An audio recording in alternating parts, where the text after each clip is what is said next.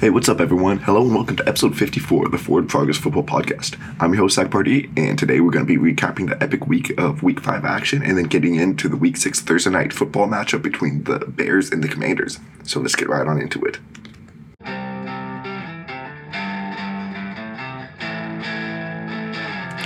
All right, so we had another full day of NFL action. If you're here on the West Coast, waking up at 6:30 a.m. to watch the Giants and the Packers, Giants winning 27 to 22. Um, shocking when Giants proving that four and one record might not be fraudulent. I was correct about them covering. I did not see them actually upsetting the Packers though. The Giants were just amazing on offense though, having 129 yards and three touchdowns on the ground, and then Daniel Jones going 21 for 27 with 217 yards through the air. Slayton is also stepping up with all the injury to the Giants wideouts, getting his first catch last week, and then having six six catches for 79 yards this week. Really nice to see him kind of like restart his career here with the Giants. The Giants' defense was also great. Uh, a lot of exotic blitzes I saw, and creating pressure and being able to really use anyone out there in the secondary and finding some success. Picking up Wink Martindale as their defensive coordinator has been absolutely incredible for them. For the Packers, though, they really need to figure things out offensively fast. Their offense just has no real identity, with their passing attack being extremely limited and their ground game being good but shut out this game. I thought the screen game was working good for them, but obviously not good enough to win. It's looking like Rodgers can't win this team and win will this offense to be a good offense without Adams. Then we have the Steelers at the Bills, um, just a decimation, three to thirty-eight.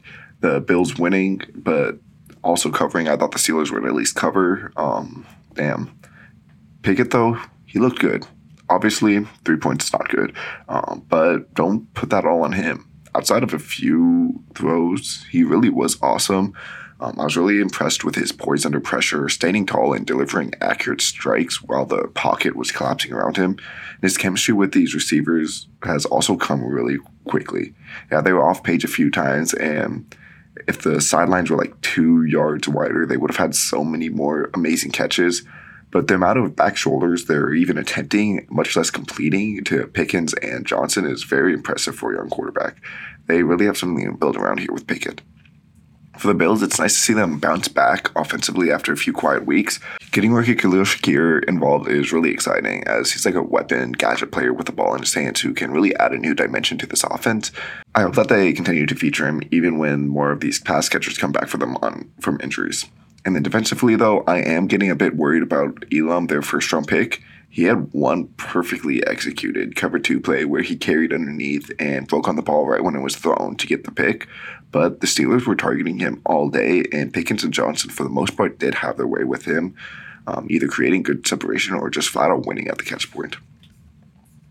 All right, moving on to the Falcons at the Buccaneers. The Bucks winning 21 to 15. So I predicted the Bucks would win, but the Falcons still cover. That's what happened. AJ Terrell gave up four catches for 64 yards, or four catches on six targets for 81 yards, and one holding penalty. Lined up against Mike Evans all day. Did Evans have some sort of monster game? No, not really, but he did cause AJ Terrell some more troubles than he'd seen last year, and then he sees about these more shifty receivers versus these big body guys. And Evans had the game winning catch or the game sealing catch at the end to get the first down and let the Bucks kneel it out. It is something I'm noticing with Terrell that he doesn't do these big body receivers well. Like for like his strength is going against the shifty guys, the guys that he can use his speed and ball instincts on. But when he goes against these big guys, he gets boxed out or yeah, just out physical at the catch point. And then I'm still concerned about this Bucks offense. They need to be more efficient on the ground so that Brady doesn't have to throw it 50 times a game. Like he's 45 years old. Give his arm a break. They were better this week, but they still only carried it 23 times for 69 yards. They're way too one dimensional, and these wide receivers aren't producing as well as they could be. A lot of that probably is due to health, but this offense is just really flat right now. And then for the Falcons, they're feisty, which is just about all you can ask for this team right now. They They signaled they were in full rebuild mode when they traded Matt Ryan and took on all that dead cap, and they're showing that they're close to winning this year, but still losing and getting that better draft position, which honestly is pretty ideal when you look at it from afar.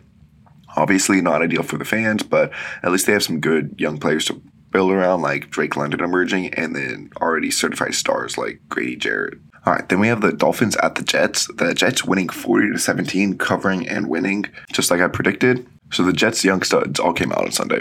Zach Wilson, he played great, not perfect, but he didn't really put the ball in harm's way, and he had a ton of nice throws all throughout the game, especially in the fourth quarter. And then Breece Hall had his breakout game with 197 total yards through the air and ground and a touchdown.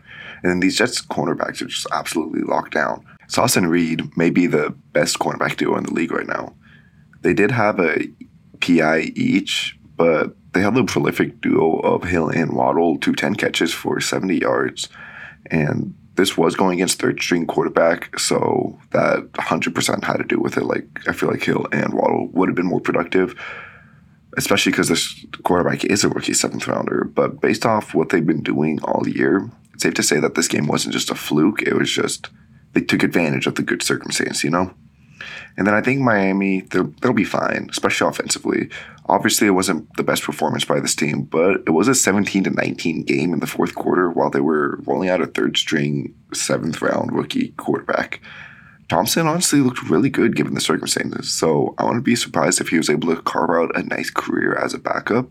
And then with Tua, hopefully they can really limit the turnovers and create those big chunk plays with Hill and Waddle and just be an overall better executed offense, open the playbook back up again. And honestly, I thought their ground game was some of the best running that they've had all year with Mostert at the helm. So then we have the Chargers at the Browns. Chargers winning 30 to 28, um, winning straight up like I predicted, but Browns did end up covering. The Chargers' run D was very hit or miss all game. They gave up 213 yards and three touchdowns obviously not good, but they really did make some key stops in short yardage situations and did just enough to win the game. They still obviously have holes to fix on that problem or on that front, but it was nice to see them step up when they really, really, really needed it. And then Brissett, he had another Brissett game where he looked pretty good throughout most of it, relying on his running backs and getting the balls into his playmakers' hands. But he made another crucial mistake at the end of the game, throwing it straight to a lurking safety. The Chargers won, but they definitely have their problems. Their run D needs to be more consistent. J.C. Jackson, he just looks honestly flat out bad since joining the Chargers, whether it be from injury or new scheme. And then what the heck was that fourth down call at the end? Like almost cost them the game. They just gave the Browns field position. Like I don't hate the I don't hate that they went for like I don't know, I'm kind of on the fence. I think I probably would have punted myself. But like obviously it worked out at the end. They're lucky to walk away with the win, but you're just gonna rely on your guy winning one on one. Just call up a double slant route. Like I don't know. I, I, didn't love the play call. Like the decision go for it was iffy for me, and then the play call was just man. So then we have the Bears at the Vikings. Um, Vikings winning 29 to 22. Bears just covering the two and or the seven and a half point spread, and just before that, the Browns just covered the two and a half point spread. I was literally half a point off on two of these spreads so frustrating, but whatever. Um, the Bears, they really started to open up their offense more, and I loved it. Um, it wasn't a crazy game for like passing the ball for Fields. He went 15 for 21 with 208 yards and a touchdown, but this offense was just so much more effective. And what Fields can do with his legs is incredible. Extending plays, he has no right to, and picking up yardage when his receivers can't get open. Um, I think this this felt like Fields' best game. Definitely his best game of his season. Um, maybe the best game of his career. Like if they can build upon this and really just have like a freaking real offense, like I like where the Bears are. Um, getting Montgomery back was huge for the Bears too. I definitely soured on him a bit, especially with how well Herbert had been performing, but he was incredible on Sunday, both on the ground and through the air. This was by far the best performance by the Bears offense, and it really looked like a real NFL offense. I just really hope that they can build upon it going forward. This game, though, was won by Jefferson and Cook for the Vikings. The Vikings turned away from Jefferson in the third quarter for whatever reason, and that's when this offense really stalled. But then they turned back to him on that final drive, and him combined with Cook's great running all day is why they were able to hold off the Bears' comeback attempt. Right, then we have the Texans at the Jaguars. The Texans winning 13 to 6. Um, I thought the Jags would win and cover the seven point spread. Clearly not. Uh, great game for Dameon Pierce. He was running like he was on fire, breaking tackles, showing off his great vision, and following his blockers perfectly through lanes. He had to do a lot of it himself with 97 of his 99 yards coming after contact. If the Texans could get some better run blocking, Pierce could be almost unstoppable. And then this Texans secondary looks great too, with Stingley and Nelson shutting down the Jags receivers for the most part. Stingley also had his first pick too, albeit it was thrown like right to him. He was just kind of sitting there in the zone, and Lawrence must have just not seen him, thought that the crossing or slant route, whatever was behind him, might have been out. I don't know, some route like crossing behind him. He just must have not think Stingley was there. I don't know. Um, and he had some really great plays as the cover two flat defender, not letting Lawrence hit the holes behind him, really good at like kind of carrying the receiver, making sure that no one was underneath him to give up there, but also making sure that the safety had time to get over and help. Speaking of Lawrence, he's gone to play better though. Um, but so does this offense as a whole. He had a couple missed throws or balls coming just like a tad late that let the defenders break on it. And that pick he had was just ugly. He could have at least like ran for the first down. Was on like second and one, but instead he just throws it straight up to Stingley. Like I swear he just must have not seen him. But the rest of the offense really needs to help him with five total drops by the Jags, including one by Travis Etienne, who's really starting to frustrate me. You can see all the talent with him. He's so explosive with the ball in his hands. He's probably the best player on the Jags with the rock. But he always has a few plays where you're just like, what the heck? Either fumbling or dropping or just like not reading the defense correctly, whatever. And he has to therefore split time with Robinson, who's good, but you can't tell me from watching them just like strictly with the ball in the hand that Etienne is not the better player. Robinson's just more refined, better pass blocker, knows the offense better, or knows like professional offenses better. So that's why he gets the snaps. But man, Etienne is just this raw ball of clay that he could be good. He just isn't yet, and I, I can't seem to figure out why. Then we have the Lions at the Patriots. The Patriots just 29 to nothing, shutting out the best offense in the league. Um, I thought the Lions would cover and end up winning this game, but nope. This Patriots offense, it looks better, led by Bailey Zappe.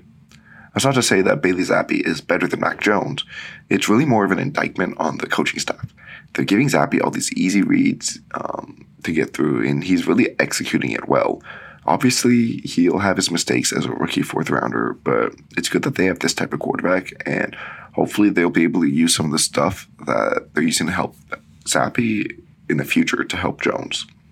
And then defensively, the Patriots obviously were amazing. This Lions offense had been the best in the league, and Belichick and the boys were just able to shut them out. Judon had a monster game with seven pressures and two sacks, one of which was a strip. And this whole defensive line was good for the most part, facing, facing a really tough Lions offensive line. Additionally, in the secondary, Jack Jones is looking like a rising star as a rookie fourth round pick at corner. He has great zone feel, which he showed off again this week, lurking over and jumping what Goff thought was a one on one back shoulder and getting the pick. And then this Lions team clearly is not quite there yet. They're dealing with injuries, yes, but that doesn't mean they should have been shut out this game. Jared Goff was the same one we saw in the Super Bowl a couple years ago, and they couldn't get the ground game going this week without Swift. Plus, there was that weird decision early on in the game to go for it on fourth and seven, which resulted in a fumble six, making the game 13 0 and just sucking all life out of the team it's probably good that they're one and four, which means that they'll be in better position to get their quarterback in the next draft, especially because they have another first round pick from the Rams. Package that together, they can easily get the first overall. But it just sucks to see that the NFL Starling team is just doing so bad. then we have the Titans at the Commanders. The Titans winning 21 to 17. I thought the Commanders were able to were would be able to pull off the upset here, but clearly not. Um, Henry, he had another 100 yards and two touchdowns, but I still don't feel like he's fully back. Like, he's a good top 5 to 10 back right now, but he's only averaging 3.9 yards per carry on the season.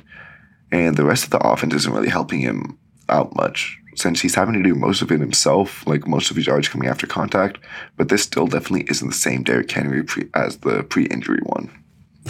Dyami Brown, though, for the Commanders had a bit of a breakout game, catching two of his three targets for 102 yards and two touchdowns. There's a ton of talent on this offense, but really it just feels like it's being held back by Carson Wentz in this offensive line. Speaking of Wentz, though, he wasn't bad today until the boneheaded interception at the end, which just defines his career. I think he's a decent quarterback that, if given good protection and a good offensive play caller, then he could be average to even above average as a quarterback. However, he doesn't get that. And when he doesn't, he folds under pressure. He feels like he has to do too much. He forces it into double coverage. But that's no reason to single him out the way Ron Rivera did, saying that he is the reason why they are behind the rest of the division. Last I checked, Rivera is a defensive minded head coach, and this defense has been underwhelming since he's taken over. Having an overhyped front four that never reaches its potential despite all the talent there, a former first round pick at linebacker that looks like he's playing blindfolded at, at times, and talented cornerbacks in Fuller and Jackson who just forgot how to cover once they started being coaching, coached by him. Riverboat Rivera is sinking fast, and comments like that, it just makes him go down faster in my eyes. Like that, I, I did not like that. Then we have the Seahawks at the Saints. Um, Saints winning 39 to 32, not covering, or I thought the Seahawks would be able to cover the six point spread once again, one point short, but the Saints did ultimately end up winning, like I predicted. Um, Geno Smith, he is a good quarterback, like legit good. Those two, those to Lockett, could not have been better, and he's really putting his team in position to win games week in and week out. It's crazy how someone who had been completely written off has turned his career around like this. But I'm all for it. Like I hope he ends the season as a top ten quarterback. That would be amazing. And he's I mean, he's been a top five quarterback this year based off of his play alone. Like, obviously, we have the priors to think about, but if you just drop someone in, this is the first ever NFL season they've watched. They could look at Geno and be like, "Oh yeah, this guy, he must be the like best quarterback in the league, right?" Crazy man. Um, I also want to shout out Tariq Woolen, a rookie fifth round cornerback for the Seahawks, who had a pick in this game. He's been really good for like given the circumstances. He's 6'4", 205, runs a 4.26. He's new to the corner position, so he can definitely be a bit grabby at times, as we saw with a holding this game but he has all the physical tools to be a great corner. And the mental stuff, the technique, that stuff, it's on its way. You can clearly tell uh, the way he was able to lock down Smith on the curl route and then just jumped it for the easy pick. Lastly, I think Dalton should start for for the Saints from now on. Obviously, this game was won on the backs of Hill having 100 yards and four touchdowns, and then Kamara having almost 200 yards. Damn. But Dalton executes the offense well and doesn't make those backbreaking mistakes that Winston does. He's also able to get this offense going before the fourth quarter, which Winston Winston hasn't shown to be able to do yet. I just think he's earned the right to compete for the job and hold on to it because he's doing well, and he he shouldn't see the bench until he does something to warrant him seeing the bench. Then we have the Niners at the Panthers. Niners winning 37 to 15, covering and winning like I predicted ugly game, ugly game all around for the Panthers, who fired head coach Matt Rhule and defensive coordinator Phil Snow after the game, promoting former uh, Cardinals head coach Steve Wilks and defensive coordinator Al Holcomb to the same positions here in Charlotte. Wilks, he was only the coach in Arizona for one season, and they ran such a terrible offense that they fired him, moved on from the quarterback they drafted 10th overall to draft a new quarterback, albeit Kyler looks a lot better than Josh Rosen, to say the least. I don't have a lot of confidence, though, in Wilks' second stint. It feels like they're punting on the season, especially with the firing of Snow, who I thought was fine, and then they're keeping McAdoo, who's running the first offensive in football. Like, that part's just head scratching. Like, if you're going to clean house, clean house. Get rid of McAdoo, too. I don't see why he's still there. For the Niners, it was a good but costly win. They were supposed to get Jimmy Ward back this game, but he broke his hand on the opening kickoff, and then star cornerback Emmanuel Moseley tore his ACL late in the game.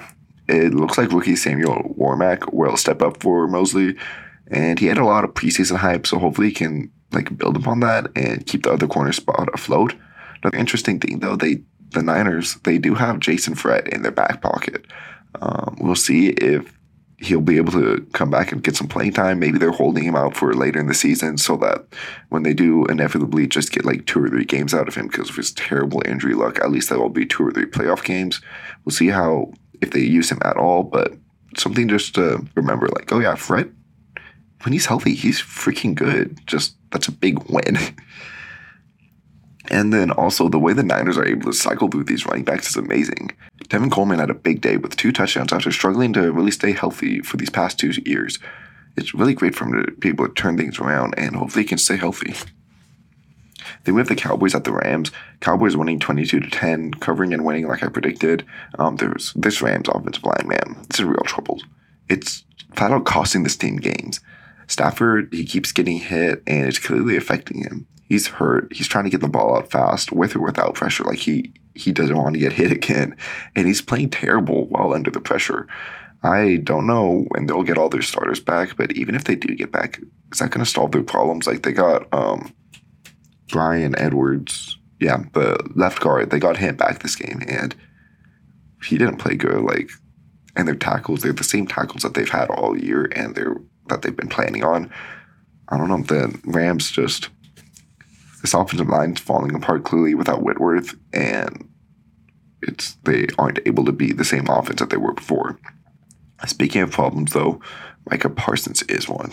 He had to fight through a groin injury this game, but he still had six pressures and two sacks, being an instrumental piece on why they were able to shut down the Rams for most of the game, as well as Lawrence and Armstrong causing havoc, and then some strong performances by cornerbacks Brown and Diggs in the secondary. For the Rams, though, they were able to keep CeeDee Lamb in this passing attack under wraps for most of the game, which was good, with constant pressure from Aaron Donald and a really strong performance from Jalen Ramsey and the rest of their secondary. Their steps or their defensive stars really were able to step up. It just on offense they weren't able to do anything, so it didn't really matter. The Cowboys they were just able to do just enough to win on the offense. Then we have the Eagles at the Cardinals. The Eagles winning 20 to 17, winning, but the Cardinals still able to cover that spread, which I got wrong. I thought the Eagles would walk away with this one. The Eagles, they had another really quiet day after a hot start offensively, and this time it almost came back to bite them. They looked great early on, going up 14 to nothing, but they couldn't really do much against the Cardinals secondary after that, which is shocking because one would think the Cardinals would have a big advantage with Devonta Smith and AJ Brown out there. They tried calling a bunch of screens to counter how well the secondary is working, but those screens, you you know, they can only get you so far. And then what is it about the Cardinals and playing better from behind? This team really rallied together, went down 14 to nothing, and made this a game. Kyler, he was creating magic like always in the backfield, but it just wasn't enough. Um, Kyler missed a wide open Ertz late and then slid short of the first down markers and spiked it on third down to force a long field goal with a backup kicker they just signed. And then also, I just want to give a quick shout out to defensive and slash interior lineman for the Cardinals, Zach Allen. He feels like he's in the midst of a breakout campaign, just something something to keep a small eye on. Um, maybe a future JJ Watt replacement. And then credit has to be due to this Eagles defense. They're the reason why they won this game. They were amazing for most of it. Rashawn, what Haason Reddick is a true edge rusher here, and he's killing it. Not doing as much as those gimmicky rushes and just winning flat out as a pass rusher. And then Slay and Bradberry played great once again. The Eagles have shown some weaknesses throughout the first two weeks, or the Eagles have shown some weaknesses throughout these past two weeks, but also incredible resolve to close out games that they should win. Then we have the Bengals at the Ravens. Ravens winning 19 to 17. I I picked the Ravens to cover and win. Once again, another point off of the spread. It's two games I was off by a point, two games I was off by half a point. Just damn. um, the Ravens defense, though, they finally played up to their personnel this game, holding Joe Burrow to 217 yards, a touchdown, and a pick. I've been talking about how they really need a reliable third corner, and it looks like Pepe Williams won that job. A fourth round pick this year out of Houston. He had a few rookie mistakes, like a drive extending hold in the fourth quarter, but overall he played really well in coverage and had some nice tackles too. For the Ravens offensively, they look really close to being really good. Lamar missed two touchdowns early, one to Duvernay and one to Wallace, and then also had a bad under or bad overthrow while under pressure that resulted in a pick. but he came up clutch late, using his legs to create yardage and hitting Mark Andrews on a few plays in a row. Honestly, I feel like they should just get it in the hands of Andrews more. This often seems to be most effectively ran when Andrews is the first read, number one target. Although they definitely were moving the ball nicely when Duvernay was that option at the beginning of the game. The Bengals, they look like they're in trouble offensively. Tee Higgins hardly played because of his ankle injury, and Ja'Marr Chase doesn't look like the number one he was last year, having seven catches for 50 yards on 12 targets.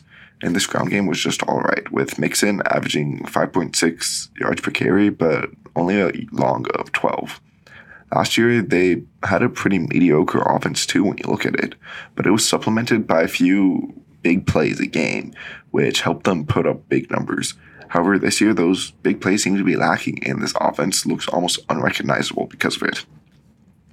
And then the last game of the week, the heartbreaker Raiders at Chiefs, 29 to 30. Um, Chiefs winning like I predicted. I thought they were going to blow out the Raiders, but it made it a lot closer and made me a lot sadder because of that. But for all the success the Raiders had on the ground this game, Nick Bolton had an incredible outing. He was all over the field and seemed to be the only one who could tackle Josh Jacobs. And he had some really nice plays in coverage too.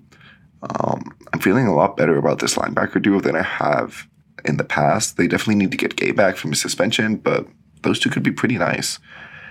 And then this is what makes the Chiefs so dangerous here. They were down 17 to nothing, and they'd come back just like that. It's like they just flipped a switch. Um, once they got in the red zone, Travis Kelce was just unguardable, and Mahomes played almost perfectly. And then for the Raiders, they just make too many mistakes to win against good teams. They're clearly a very talented team. Jacobs, he had like 300 yards and three touchdowns these past two weeks. Adams and Carr were firing on all cylinder this game, and Crosby has been great all year. Like, deserves to be in that like all pro mention. Like, I still think Micah and um, Bosa should be the first teams. Then after that, it should be like Judon and Crosby, you know? However, they're just making frustrating errors like blown coverages left on right by this young defense. A lot of injuries in the secondary, too, for them. Way too many penalties, including one on Coons, which was just something else. Just look up the defensive holding. Like, come on, on a field goal. And then doing weird things like going for two when down one with four minutes to go. Say that they get it. The Chiefs would have been in four down territory that whole drive. They would have been able to bleed the clock. Like, you don't think Mahomes would be able to get it with that extra down? Like, I know they punted, but they punted because they were in their own territory. If he had the extra down, no way Mahomes was not getting that first down. And then it all ends with Adams being just short of a catch, like bobbling it just a tiny bit. Would have they would have been in field goal range if if he would have caught that, but sadly he didn't. And then Adams and Renfrow running into each other on a deep bomb on fourth and one. Like hindsight says, hand the ball off. You would have gotten the first. Josh Jacobs been killing it all game, but honestly, if Adams wasn't pressed so hard off the line, then they wouldn't have ran into each other. And Adams would have been wide open. Like once he got off the press, he was beating his man. He would have been wide open. That would have been the game ending touchdown. But it didn't happen. Um, overall, on the week, I was 11 and 5 straight up, 5 and 11 against the spread, which is kind of hilarious for me. Like, I know who's going to win. I just don't know who by, by how much. um, overall, in this year, 42, 37 and 1, 31, 47 and 2 against the spread. And then let's move on to the Thursday night prediction. So we have Commanders at the Bears. The Bears are actually one point favorites in this. The Bears really showed us that they have a real NFL offense last week against the Vikings, leading to a 22 point outing and putting them in position to tie the game late, if not for the fumble. I hope they continue to really open up this offense and open up the passing attack in a game against the Commanders, who's, as I've said, their secondary is not good. For Washington, I thought Wentz really had a good game overall against the Titans until that last pick. So is it going to be possible for him to get through a whole game clean? Um, I like the piece of the Bears have on defense, but it is still young, still growing. So maybe Wentz can take a bit of advantage of that. But with both these offenses being equally bad. Like I know I kind of just said both of them had a good game, but that's relative. They put up 17 and 22 points. Um, I think this game is going to really come down to the better defense, and that's got to be the Bears. uh, Gibson, he had a really sh- solid outing last week, and I think him and the rest of this Bears front line will be able to take advantage of a weak Commanders line. Combining with Eddie Jackson returning to his ball hawking self in the secondary, I think they're going to give Wentz some fits and end up like he's going to end up tossing it to the wrong team a couple of times. The Bears, they're going to cover and win this game. All right, so that's going to do it for today's episode. If you liked it, leave a like, comment, subscribe on YouTube. Um, if you're on Apple, leave that five star review, Spotify, wherever else you might be listening to it. Help get the word out. And yeah, I'll see you all next time.